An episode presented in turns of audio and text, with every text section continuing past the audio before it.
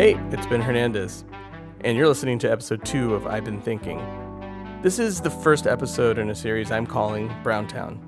In this series, I'll cover what the brown experience is in America today from the perspective of, you guessed it, brown people. Be they Latino, Arab, Indian, Pakistani, you name it. In volume one, I want to talk to you about my own journey to identity wokeness and the way that my brownness has impacted me both positively and negatively in my life. With that, here's volume one of Browntown. I can't tell you how many times in my life I've gotten the question, What are you?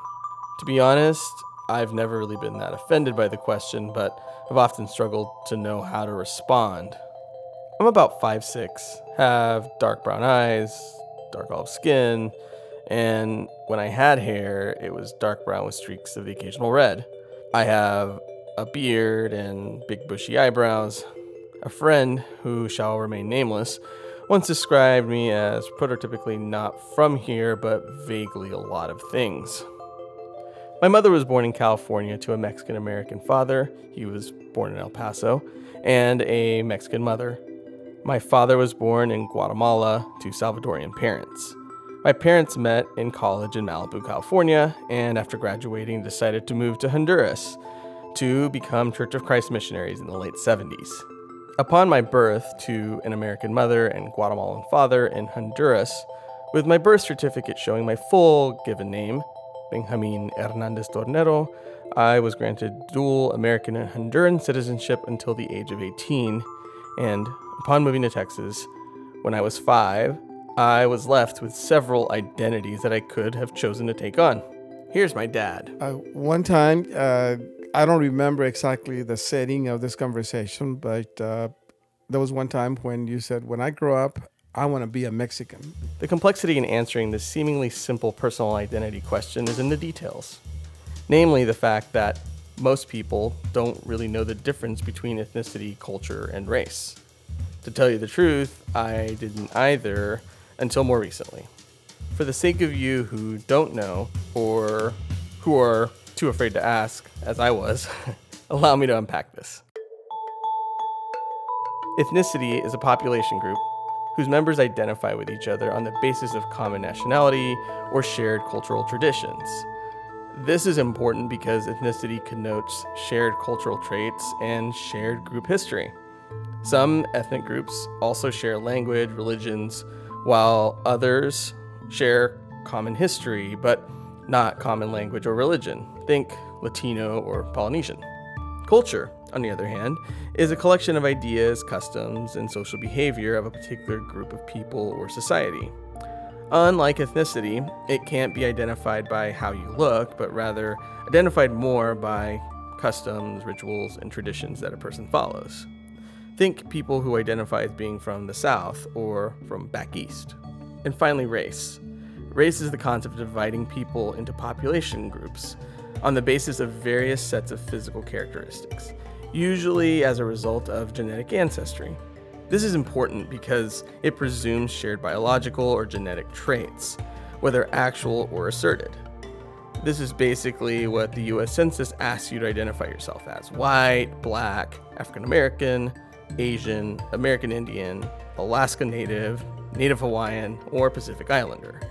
Side note about race it didn't strike me until recently that in order to call yourself white on the US Census, you must have origins in any of the original peoples of Europe, the Middle East, North Africa. To put a finer point on it, I'm white, y'all.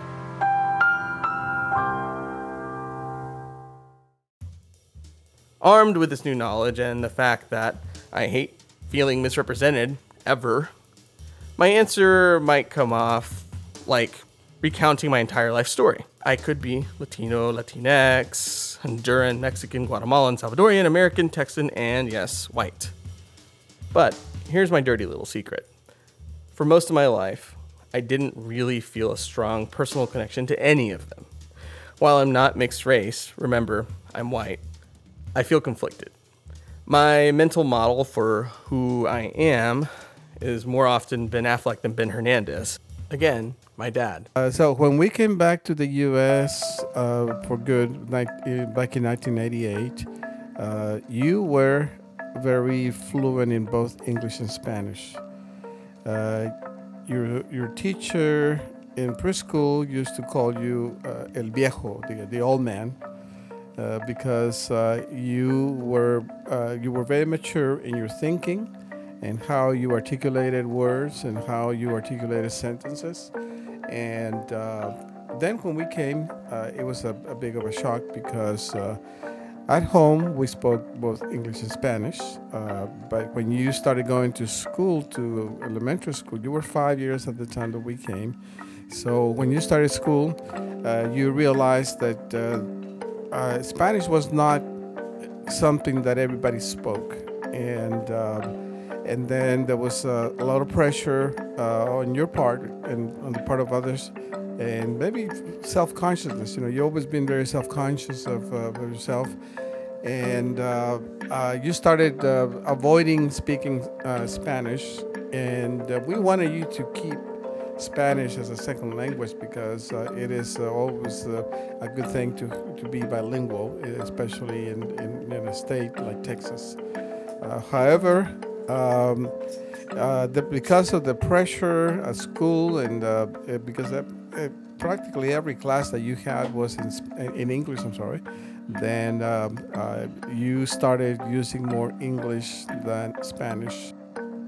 And we kind of accommodated to, to you as well, and uh, we were not uh, asking you to speak Spanish anymore, and you kind of chose to to use English as your primary language. My grasp of my mother tongue was stalled and eventually deteriorated. Today, I can understand most Spanish when spoken to me, but my ability to respond just isn't there. Being around the generally white conservative culture of my church, my only examples of, quote, non white kids was in school. And most of them did not have the same background and values as me. I saw what the culturally expected me was and kind of wanted nothing to do with it. Unlike many of those kids, my parents had college degrees. They were very involved in all aspects of my education and both lived at home with me. For better or worse, this made me a bit of an outsider and maybe a snob amongst some of my school peers. Nonetheless, I did make friends, mostly white, and had a pretty normal life where the realization that I was maybe different than the people who I chose to surround myself with rarely struck me, and if it did, it was fleeting. I was content being me, despite what the world saw me as.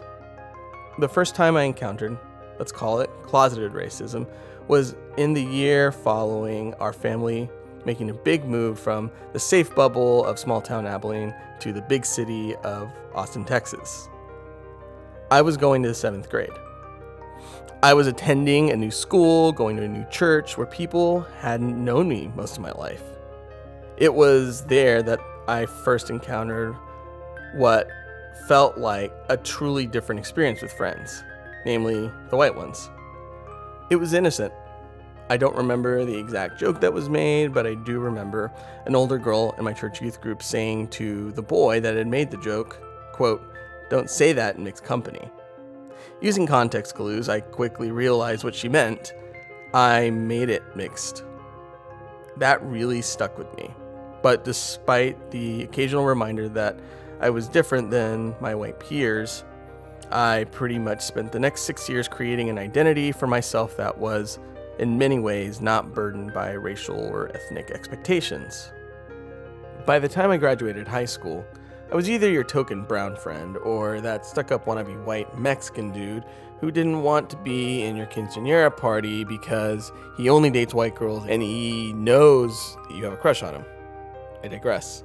By all accounts, I was a man without an identity in the traditional sense, and I kind of liked it that way.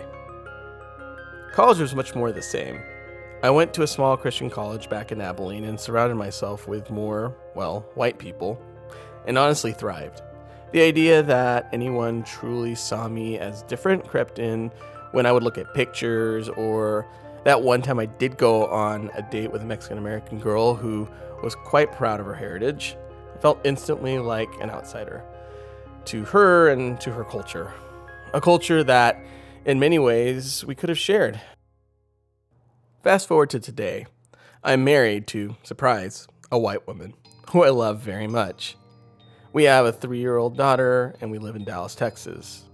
Our family's identity has been influenced by many things, not the least of which has been my varied ethnic background and upbringing.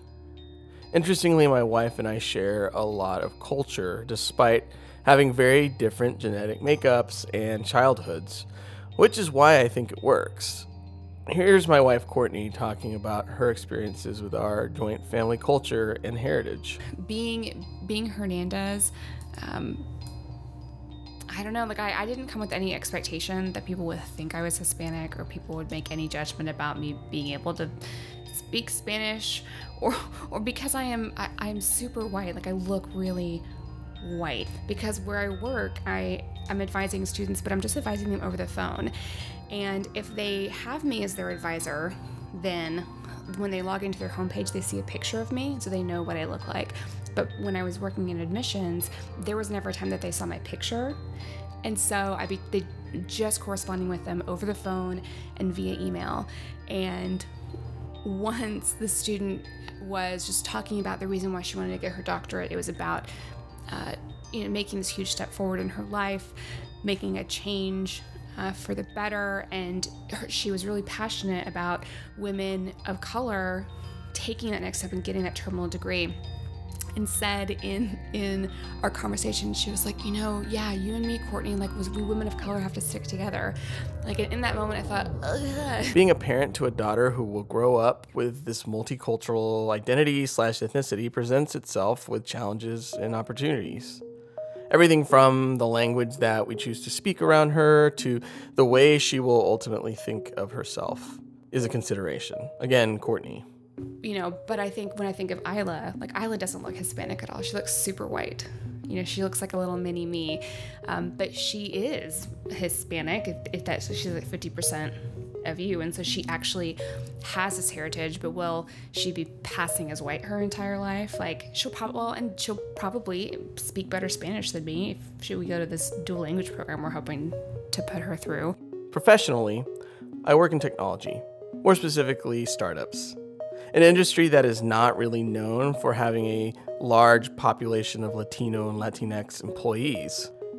Again, most of my experience there has been colored by my all but ethno agnostic approach to life, but at times I just have to wonder how much my being different has played a role in my career. Have I gotten or not gotten jobs before because of it? Likely has my distinct heritage and surname been a reason that I've been given a pass on certain things? Honestly, yes. As much as it pains me to admit, I know that being a relatively well spoken, approachable Latino male in tech has been a net positive for my career. And even more insulting to the person that I see myself as is the fact that I have likely benefited at least once or twice from affirmative action. Yes, I'll admit that my get off my lawn, middle aged white guy trapped inside my body sensibility has, until recently, railed at the entire concept. That, plus a lot of things that are bundled up in my identity that have taken a long time for me to get comfortable with, are all there. So, what's changed? Now, I want to build the wall. We need the wall. The Border Patrol, ICE, they all want the wall. They're bringing drugs, they're bringing crime, they're rapists, and some, I assume, are good people. But we have some bad hombres here, and we're going to get them out. We will make America great again. Thank you, God bless you, and God bless America. Not to put too fine a point on it, but after the 2016 election, we don't have the luxury of not picking sides anymore. And if we don't pick, you'll be assigned one. This hit me hard in the months leading up to and after the election of Donald Trump. My once passive view on politics was forced to take a hard left turn against the view that didn't align with my values, that ultimately didn't align with me and who I and my family are at our core. Here's Courtney again. It's different. I mean, I, I there was a time where I commented. I mean, this. I mean, starting with the, it was a terrible idea to comment on Ted Cruz's public Facebook page about uh, Planned Parenthood. So like mistake number one. Uh, but the com like the vitriol of the comments I expected, but I did not expect somebody to tell me to go back to Mexico when my fa- my Facebook profile is still there and it's just like my super white face. Well, luckily for me and my family, that's about the worst discrimination we experienced related to what's happening in society today. But I know that others aren't as fortunate. For me personally, the things that I used to take for granted, the assumption of how those around me viewed me is no longer assumed. Th- that awareness of uh, of uh, the differences in culture, you know, in, uh, coming back to the U.S. was not really something that you experienced, uh, to my estimation. On the other hand, um, I think that uh, both uh, mom and I were uh, facing the other circumstances. While my whole life, in my head, I had basically run away from who my parents are, their language, their family customs, and even their physical identity, I couldn't ignore it anymore. Finally, talking to my parents about what their life was like when I was growing up made me realize something. It's always been there the dirty looks, the under the breath comments, the asking my mom if she was a custodian in her classroom. Uh, with mom, uh, she started working at a Christian school. There were situations when the parents, white parents, because most of the children were white, they came and would ask her, "Where is the teacher?" You know, and she was the teacher. You know, so there was a, that marked assumption that uh, uh, teachers had to be white instead that you know they, they these people did not conceive the possibility that she could be the teacher being that she was not white. It's hard to believe that i didn't see it that i was that blind that self-involved that ignorant. It's weird to think that it took this brown guy from texas almost 35 years to finally get woke about his place in society and how society views him but it has the rose colored glasses are off, and I can see clearer than I ever have. While I still don't know the best way to answer the question about who I am, I'm not ashamed of owning any part of it, even if it's simply Mexican.